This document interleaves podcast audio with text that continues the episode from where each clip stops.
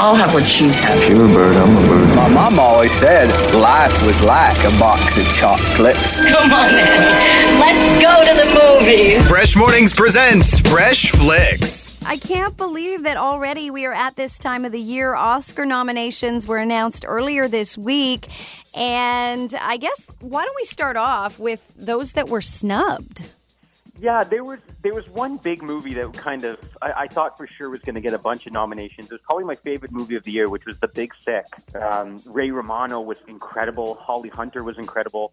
I thought for sure they would get nominations. So that was a bit of a, a letdown to me. But honestly, I thought that the Oscars did a really good job actually in terms of uh, having a really nice, diverse nomination list. I thought that was really well done. Best actress. Can you run through uh, some of the nominees here for us? And I guess we'll make our picks uh, after that. Okay, so for Best Actress, we have Sally Hawkins from The Shape of Water, Frances McDormand for Three Billboards outside of Ebbing, Missouri, which was incredible. Margot Robbie as I, Tonya, which I love. There's no such thing as truth. Everyone has their own truth. Uh, Saoirse Ronan from Lady Bird, I don't know if you've seen that, is, um, I think, a dark horse. And then, of course, there's the, you know, the legend Meryl Streep. So between the five of them, there's definitely a lot of firepower there. But to me, this is Frances McDormand's, um, you know, time to shine. What's the law on what you can and cannot say on a billboard? I think that the Oscars often kind of give you almost lifetime achievement awards, and to me, this is Frances McDormand. Kim, what do you think? Go ahead. Well, this is kind of the time of year that is kind of like football picks to me. I really haven't seen any of these movies, so I'm just going to throw a dart. And because I love her name and it's so hard for people to say, but I just watched something on this the other day where she was pronouncing it, I'm going to say Saoirse Ronan. I like the dark horse. I'm going with her for Lady Bird. She definitely could. Mark, what are you thinking? I'm thinking uh, Sally Hawkins here, The Shape of Water, because I, I heard like she doesn't speak in the movie, so I feel like that's a whole added layer of like you know just acting ability. Yeah, I, that is definitely, I would say, maybe the front runner, her and Frances McDormand. But you never know. Lady Bird was uh, really kind of a darling, so I could see that too. Okay, best actor.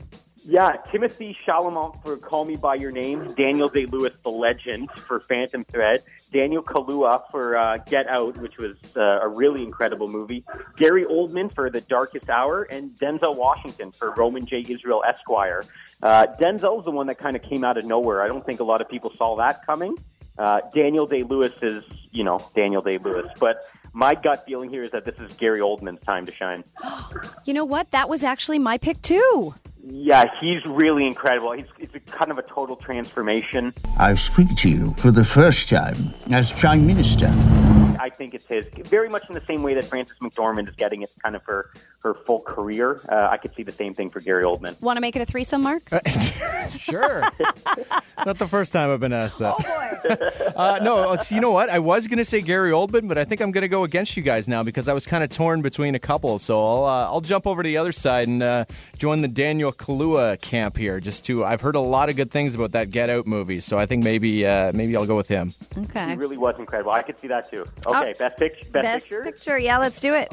Okay, we got a long list here. We got Call Me by Your Name, Darkest Hour, Dunkirk, Get Out, Lady Bird, Phantom Thread, The Post, The Shape of Water, and Three Billboards Outside of Ebbing, Missouri.